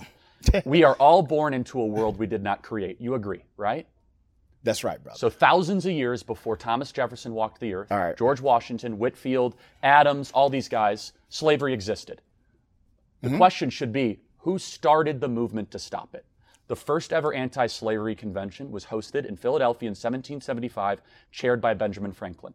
1776, the Virginia Declaration of Rights was Mm-hmm. written by George Mason, which proclaimed that all men are created equal, which heavily inspired the Declaration of Independence. Let me finish. Okay. Thomas Jefferson wrote the Declaration of Independence, and Vermont was so inspired by that, they were the first sovereign community of people to abolish slavery. Okay. I'll keep on going. All right. In the Constitution. Why did they own black people? in the con- they weren't allowed to in Vermont. In the Why con- did they own? Why did framers of the Constitution own black people? Some did, some didn't. Why? But why did some of them own Because the people? tradition predated them, and they were in, Tradition? yeah, the tradition to before own that, a human which being, was disgusting you get to awful. hide Hold behind tradition? No, hold on a second. Let, us first of all, there's more slaves in the world than there ever have been before, and there's still slavery happening on this Mm. And it's continent, still illegal, and it's isn't it? inexcusable, and That's it's right. illegal. It's And it doesn't matter. Let me if it's finish though. You should be thanking Thomas Jefferson for saying in the Constitution. I thank Harriet Let- Tubman. Let, let me let me finish, please. Let me finish. Thomas Jefferson signed the moratorium saying no new slaves are allowed to come into the United States as one of his first acts as president in 1807. Okay. The question should No not new- be no whether or not slavery existed. The question should be why was it starting to end? Okay. That's the most important question, isn't Well, it? Well, probably from for you from your perspective, but for me, all of it's very important. So let's talk about not only the racism of those who wrote the Constitution, but the sexism as well. Sexism. Oh, absolutely, brother. Um, No, let, us talk about names. Tell Okay. me why James Well- Madison. well, well, I'm gonna get to that. you're Let- let too me- general. Like, all let's get let me- specific, let- right? Let, me let me let me give some background to my proclamation because it may be provocative for some. Okay, and intentionally so. We call this place a democracy. You believe that? No, it's a republic.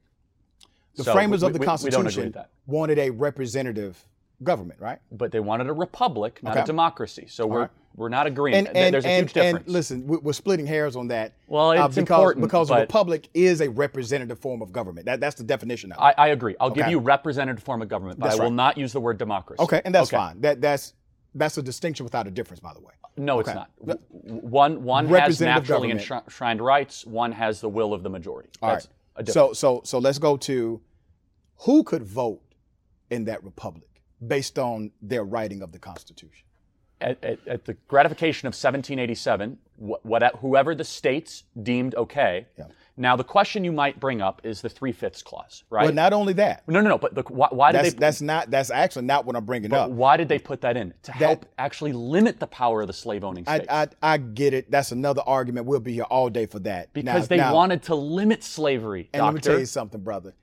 I do not give a damn about what you think their intention was. No, but they wrote Any about it. document that says that me or my people are three fifths of an actual person is a flawed document. So let me ask you a question. period. But let me let me make sure I make if my they point would have about given sexism. full representation, Let- let slavery would have existed well past the Civil War. Just you, so we're you- clear. You are here's what they should have done, and I still need to make my point about sexism. Don't let okay, me forget no, that. I'll, I'll Okay? write it down. All right. Here's the the bigger point. You're splitting hairs on the three fifth compromise. Okay, that's what you're splitting hairs about because uh, this was a population configuration in order to determine the electoral college matrix of that particular state, so that they could have a which national South presence. Carolina and Right. Georgia wanted it not to give I- blacks I- a voice. They wanted them to be to counted manipulate as the system. Right. They wanted So we- them to be counted as we full agree on population. Now, here's what the good-hearted people should have done if they were actually good-hearted. You create a process and you make them citizens, damn it, or you tell the Southerners that they have to stop the mandate. So of let, this let, let, let me just be clear. Okay. You are now moralizing people in 1787. You're damn right I am. Really? A- Absolutely, 100%. Okay, so- Moralizing the hell out of them. So so you you moralize Noah, David. I mean, you're a Christian. Yeah. How about Solomon? Too many wives. We shouldn't listen to him. Yeah, yeah, he found that out. He was an adulterer. he found out he had too many damn point is- wives. he almost lost his entire shouldn't his you- entire life Shouldn't you look. At are you talking history and bear them by the fruit and say, No, wow? so let me go back to the sexism because th- that's such a, and my it just oh, respectfully, that's fine. That's such a Yeah, that- prideful way to view history, isn't it? Hey, like, man, how it- dare you be like Yeah, not as smart as I am? It. How dare you own my ancestors? Well, they didn't. They actually tried to eliminate it. But they owned them. No, they didn't. They did own not slaves, not brother. every not every single Come founder on, did. Not every founder did. there was a So, minority of let- some that did not. Let's talk And- about and, th- those are those are some of the decent guys So, because there was they, a great- they took a stand. But man, women couldn't even moment. participate in the republic. So let's talk about the no- written- the Northwest It was Ordinance. written to make sure that women couldn't even participate. Let's talk and you about- stand by that. Of course not. But let, Okay. let me talk about the Northwest Ordinance. All right. Northwest Ordinance was the new territories Ohio, Michigan, Yep. Illinois, Indiana, Iowa, which they were asking ourselves, what do we believe? This new territory. Okay. Article 6 of the Northwest Ordinance, ratified by every single state, Mm-hmm. said slavery is illegal in the new territories. So if they were getting rid of slavery, why shouldn't we praise them? Yeah. So uh, thank you for bringing that up. Uh, and as long as they owned slavery or owned slaves and engaged in the enterprise of slavery, They didn't. They were trying but, to end it. But they owned them. But listen, Charlie, I want you to hear me. You blame me for moralizing them while you're praising them. Oh, I'm totally praising them. Okay? And you're going back. Because all human beings have to struggle with when they're born and what's around Okay, them and right. things they can't control. So why why is it that all of the framers of the Constitution didn't own slaves? they didn't. I know. That's Why? the point. Is that Yeah, because the the point in a is some of them society- were moral enough to say, "Hell no, we will oh. not own a human being," I- I and agree. others were immoral enough to say, "Hell yeah, well, we will." so they're own complicated. Human so beings. How do you interpret Oh, someone like Thomas on. Jefferson? Come right? on, man. Someone who It's said not complex Thomas for me. Jefferson, who advocated for the elimination of slavery in Virginia, You- signed the moratorium of new slaves, but owned slaves himself and released them. Had a child with a slave. That's a complicated person, aren't we all? So let let's go back to something that I want you to understand from my point of view. Slavery wasn't just about being enslaved, okay? Slavery was also, uh, and I've done a trace of my lineage, right? Um, slavery was also about the slave owners who could legally rape black women, who could molest black children, who could kill without any penalty or repercussion from the government. It was more than just the labor, brother. That's my point to you. It was more than just the blood, sweat, and tears equity to build a nation. It was also the evil atrocities within the construct of a limitless environment to do what you wanted to do to another human being without penalty. So you just a couple things, Yeah. and then I'd like to get your opinion on another Okay. uh, person in history, which is the founders at nine out of thirteen estates had already abolished slavery. It was on the way out, doctor. It was it was being killed until the Cotton Gin, Eli Whitney, and John C. Calhoun, who I believe is one of the villains of American history. But how should we view a man like Abraham Lincoln? I'm, I'm curious. You know, Abraham Lincoln did what he did out of political necessity. Uh, and we talk about we we uplift these individuals, and you're right; they are they are complex characters, um, And we all they, We all are, right? But when we talk about somebody needs to be praiseworthy, Charlie, I, I would rather you just be neutral. Damn it, I would rather you just say, you know what, this guy's a mixed bag. I can't praise him, but I can't vilify him because he did this other thing. So I, I would just call him a mixed bag. He did some good, he did some bad. Hell, a broken clock is right two times a day. So, so I would rather you have that opinion of some of these people that did extreme evil and committed massive atrocities against other human beings. But, but the reason why, and I'll get to Abraham Lincoln in a second, Okay. why I think that Jefferson and Tom and and, and Madison and Jay and Hamilton were so amazing is they didn't invent slavery and they never wrote extensively defending it ever. Instead, they made real structural changes to eliminate it. But Abraham Lincoln, isn't that evidence that America made movements towards all of a sudden saying, hey, here's a president who called, if nothing is wrong, then slavery is not wrong who gave the Cooper Union address, who talked about a moral right that all men are created equal, who made the divine connection between the principles, the Declaration. and he matured to that.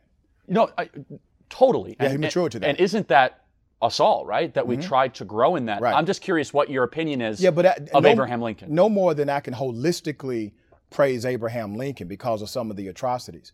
Um, I also cannot discount some of the progress. Um, I think that's a fair. that that that is a fact. there's too much Lincoln bashing going on, and but Well, that that's me on the record about Lincoln. That's what I have to say about Lincoln. Yeah. So let's go back to systemic racism. Okay. And so we kind of define that. So what can I, as a white person in America, do that you can't do? Are we at a place where now, at least, we're able to make the same choices? If so, then how is America systemically racist? Well, it's not about your perspective of discrimination that happens to me. Okay. It's one about believing the stories of black folks when they tell you. You know, over 90% of black people say they've experienced some level of uh, workplace discrimination or discrimin- discriminatory, discriminatory activity uh, inside of their um, social circle. That's, that's a massive number uh, to be discriminated against uh, in that matter. And I think when it comes to, we can look at all the studies. The studies are very clear um, as far as uh, biases that exist against uh, people of color, et cetera. Like biases where? Well, biases in the workplace. Well, so- Bi- so biases when you get compe- pulled over by a cop. competing biases studies. Well, in sentencing uh, structures. The, the cop thing I'm happy to go into, which Okay. is totally misleading, right? Okay. Which is, you know, a black person is much more likely to shoot and kill a police officer than a police officer is to kill a black person. But I, I want to get to something you said because I think that's interesting. but that, what? listen, man. A uh, black person is more likely to be pulled over That's not because true. they were profiled First of all, as black. that's not true. Man, it's because we- blacks live in areas that have higher crime, and therefore police patrol them more. No, this has no, been done by uh-uh. Dr. Let- let me- Roland in Harvard University. Let me give you a study. There- again, we're going to go study I know. So let me here, just give you one. Whatever I you one you got, I got three I to say you. the but opposite. out of New York, right? Out of New York, this came from their own data. New York reported this. Chicago reported it. Um, Maryland reported it. You got a lot of them uh, that said, "Listen, we're pulling over black folks in this community at a rate ten times higher than any other racial group." And we're not finding any higher percentage of contraband or illegal activity than the, Well, the illegal activity is not true. Cops Okay. make up 50 plus percent of the, I mean, not cops, blacks make up 50 plus percent of the cop killers in New York. They, Come on, man. Every single statistic Come is on. that there's a disproportionate amount of crime committed in New York versus the percentage quartile. But that's fine. I mean, Once finish again, the point. I'm going back to the systemic racism issue that police departments have reported on themselves and then invited diversity experts because these cops see a problem in their own implicit bias. Their own implicit bias. So you're arguing something that they actually agree we have implicit bias. So when we looked at our pullover ratios, when we looked at who we're actually uh, engaging with based on a what's called a pretextual stop, they tend to be black and brown. And we need to stop doing that based on a profile structure. And they have brought in diversity experts to help them understand, acknowledge, and hopefully eliminate their own bias. So I just want to give a shout out to I think it's Dr. Roland Fryer. I could be wrong from Okay. Harvard University, black black professor who said there is no evidence of what you just said. But that's, again, that's a lie. but again, That- you, could- that- you could go debate him. That's now, the point. Now, let, I, let me say. What's his name again? I, I could get it wrong. It is Dr. Roland Fryer If Dr. Roland Fryer said that, where your camera? from your camera right there? Harvard University. Uh, you a damn liar, and I would appreciate you to debate me any day. Whoever said he did a study of no- hundreds- but so- if he said there's no evidence to suggest that, that is a damn lie. Let me ask you a question. Okay. When Obama's DOJ studied police departments, why didn't they find that sort of But racial they did. profile? No, but they did. Not Wait in a Ferguson. minute. Wait a minute. No, not that in Chicago. Hold on, brother. Wait a minute. Not Wait a minute. Wait a minute, Charlie. You done stepped in it now, Charlie. Not only did the DOJ find um, bias and racially motivated practices, the DOJ also reported that white supremacists were the greatest domestic threat to infiltrating law enforcement agencies. And that is something that the federal government needs to keep their eye on. That's in the same report. That same report also I'm- created. I'm familiar a- with it. You are familiar with it, so you know what you just said is bunk. Well, no, the thing that they were talking about was Ferguson in particular, which was a big issue in 2014-15 and found no systemic bias. And also they did a study in Baltimore, which was another one of that. But we could go study back study collision back and forth. I Yeah, guess the question is this. So systemic racism Yep. um, would imply laws. So what law on the books harms black people more than white people? I'll give you one. Because I could give you a law that hurts white people more than black people. All right, which one? Go ahead. Affirmative action. Okay, that's it. That's untrue.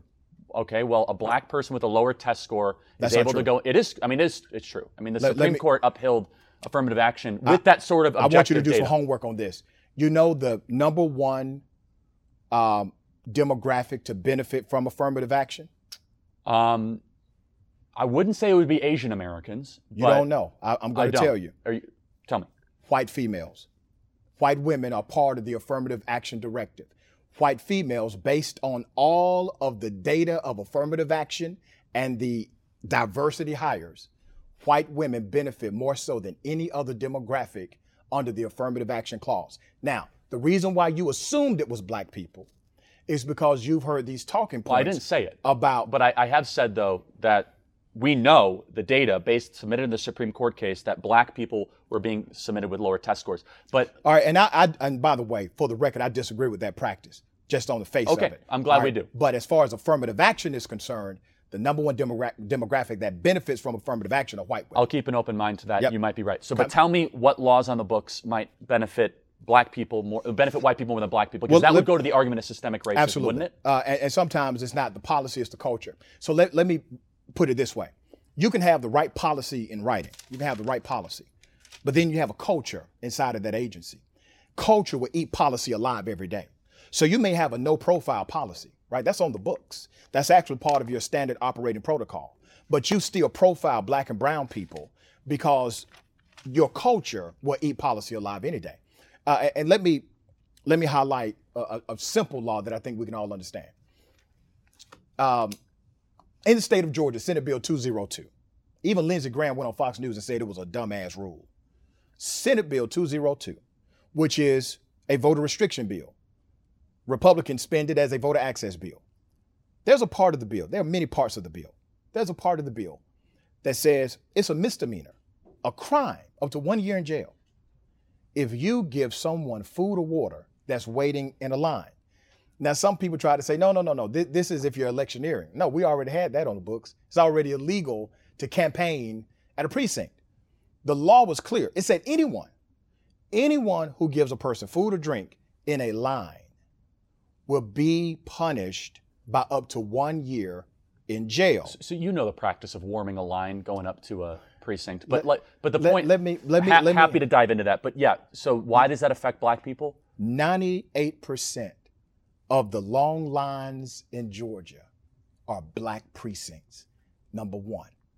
Number two, during the last election cycle, churches, nonprofit organizations, these are nonpartisan groups. They ran massive commercials and put out leaflets in black communities. And they said, listen, we know that your precinct always has long lines, okay? That's just the reality in this particular precinct. We want you to come out anyway and vote. And if you do, we got chairs for you. We're going to have food for your mama them. We're going to have water for everybody. And we are nonpartisan. We're not going to tell you who to vote for. That's already against the law. That impacted 98% of black precincts, brother, when they passed a law that So- said you can go to prison for one year. Even Lindsey Graham said that So that, that's, provision was that's ridiculous. super nuanced. But if the intent It- of the it bill, is nuanced, but it's not nuanced to gonna black ask, folks I'm going to ask a question about. it. I'm going to ask a question about it because I think it's important. Okay. So. The, the, the water thing, it's been months since I've talked about the Georgia bill. Okay. I know there was some nuance to it Yep. that I've probably forgotten. But SB 202, you said right? That's right. If it was designed against black people, why did it expand Sunday voting, which helps black pastors go so to the polls? Why would that happen? See, that's another misnomer. I'm glad to educate you, brother. Um, so, what they did in Senate Bill 202 is require a weekend voting standard. On See- Sunday, See, no, they did not require it on Sunday. That, that's not true. That's not in the bill.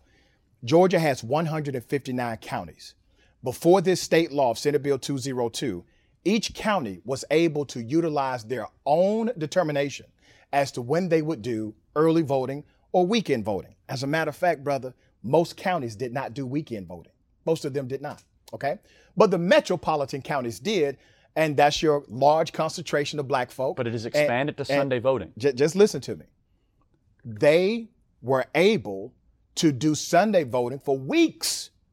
These counties could make the rules based on the matrix of the statute that already existed. Okay? If you wanted to do five Sunday votings, you can do it. No problem. Here's what the state did the state said, okay, y'all, we're going to limit this down to just a couple of weekends where you can choose to do Saturday or Sunday voting. So for the other counties that are rural and white, they now are mandated to do at least one weekend voting standard or two. And the counties that are black, urban, and Democrat, to be frank with you, they now have to limit how many days they do early voting based on the statute. And because of the statewide part of the statute, Republicans can argue Right. it was an expansion, but it limited the metropolitan counties. So I'm, I'm not going to. But you why obviously mess know with those it? details Yeah, more. but why mess with it So is the question. Let, let me just make Let sure I'm, I'm make their own understanding this, decision. and I'm going to give you the opportunity to respond. Okay. Which is, I asked, is America systemically racist? You Yep. said yes. Yep. And the evidence is that all of a sudden there's a restriction of giving out water in voting lines and Sunday voting. I'm just giving you some examples of that- how certain laws impact 98% of black communities. yeah, but that, you got to be, you got to admit, you're reaching at straws no, at that no, point. no. I mean, come on. From from arrest, bring bring a Nalgene or something Come if you get so thirsty in line to vote. I mean, come on. Charlie, Charlie, listen, man. For, is for that- is you, that really a for, thirst- for you? You can say that from your point of view.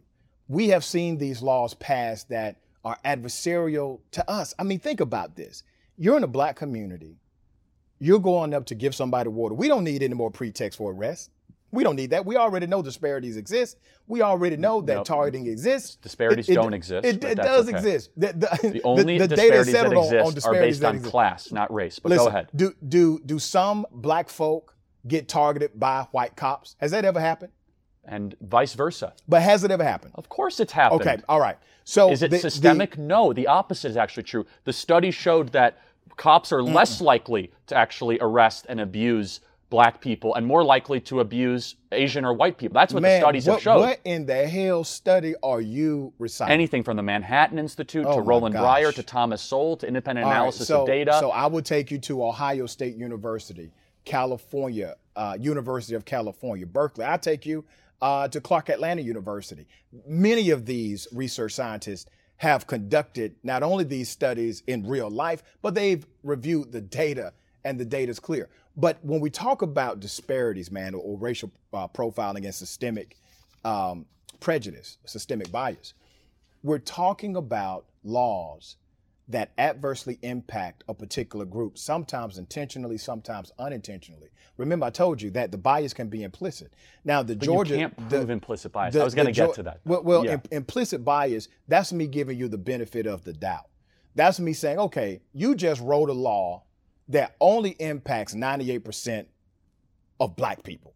You you just wrote I'm going to say you were implicitly biased because if I don't say that, I would have to say you were hyper biased. So let's just Uh, be and- very clear. The reason that was written is because people were giving out things of value in exchange for voting. No, no, sir. Yes, That's that is- not why it was written. That but- was already but- the law in Georgia. You that- could not do that point, in the which state is of Georgia. you're going to- and it's against federal election law. You're, That's you're already blaming against the something law. on racism that could be blamed let, on let me something. let me give you now, now you're in what aboutism now. So let me go to the uh, anti-gang laws, right? Georgia has them. A lot of states have these gang laws, anti-gang laws. What do they say at the root? They say if you commit a crime and we can prove that you're part of a gang, we can add this much to your sentence. We can enhance the sentencing uh, dynamic. Charlie, in the state of Georgia, 99% of that clause has been used against black kids. 99%. You know how many uh, KKK members have been arrested in Georgia? Plenty. They never charged them with the gang statute. Never. so why do you think you think it's because of racism? You're damn right it's because of racism. Not because the of law, class, the law wasn't of- written for. Do you think the KKK is a higher class than a Crip? Come on, man. That's the question, isn't it? Okay? So just think about this, brother. You have an anti gang statute on the books. 99% of your application from prosecutors is to black kids. So what even though of- they are still locking up Klan members and not charging them Again, under the I'm- gang I'm, not going to get into the specifics. I don't know, but what percentage of gang violence in Georgia is black on black gangs? yeah, I don't have that. Okay, data, so that would but- be helpful, right? To Well, see what not- that number not- is not- and correlate far- it with prosecution. But we know that. Do you think if you're a member of the damn uh, Ku Klux Trust Klan, me, I'm no fan of the KKK. I got you. Okay. If you're a member of them, you you're in a gang, right? That's a gang. I, w- I would I would agree that's a gang. Right, that's I also believe club, that that's a gang. It's insignificant, small, and ever decreasing. It's not an exist. I've never met one of these people. All I don't know where they are, who they are. The largest gang bust in the history of Georgia happened three months ago. they arrested 78 gangsters. Eight of them were still at large during that massive arrest. They were called the Ghostface Gangsters, all white. You, you heard about it? No, I didn't. No. Isn't that a shame? Because if it would have been 78 black gangsters, Crips, Piru you Blood, can't Gangster possibly Disciples. make that Come on, brother. That's- If if the largest gang bust in the history of a state See, and is- the is- second is the largest in the history of the country happened, and you being a person that's a conveyor of news, never heard of it. Why? That, see, this is the problem. Is just Okay. Mm. because there's a disparity doesn't mean there's discrimination. It doesn't mean that there's racism. There's other reasons why there could be disparities. Tell me And- why. And Tell so me why. Let's. I got all their mugshots on my social media page. well, Tell again, me I'm why not- you I- never heard I'm of not them. getting why I haven't heard of it. Maybe because it's not a story that I felt would necessary of covering. Maybe it wasn't on national news. I'm And not it re- should exactly been, sure. man. I agree with you. It should have been, but you can't possibly blame racism on that. So we only have a couple minutes. Like we literally have two minutes remaining. I want to give you this opportunity just to kind of make your closing argument and kind of summarize it all together. Man, let me say this, brother. I don't want to make a closing argument to argue with you. what- I- whatever, just I, like I, I want. yeah. I want to say this to you. Uh, you are a brilliant mind. Thank you. What Likewise. you're doing here, thank you. What you're doing here is going to provide clarity. We don't have to agree. The push and pull of the republic or the democracy, whatever you want to call it, all right, is based on open, free, transparent, and authentic dialogue. And even though I disagree with you about 90% of the time, you are authentic in what you believe. Thank and you. brother, I go to war for you any oh, day. Oh, well, thank you. And this sort of discussion is exactly what makes America special and to be able to disagree and still figure out kind of what we're doing. So I just want to make sure I plug all of, give an opportunity for people to follow you or to engage with you, please. Absolutely. Uh, social media, uh, Twitter, uh, IG at Rashad underscore Richey. That's R A S H A D underscore R I C H E Y. Uh, you can check me out on the Young Turks uh, Network, uh, Indisputable with Dr. Rashad Richey, and also my radio program, News and Talk 1380 WAOK, the Rashad Richey Morning Show, Monday through Friday. Very good. Well, thank you so much, Doctor. It's a lot of fun. Thank you, man. Thanks. Okay. Good. Woo! Great. Damn, brother. Thank you. Was great.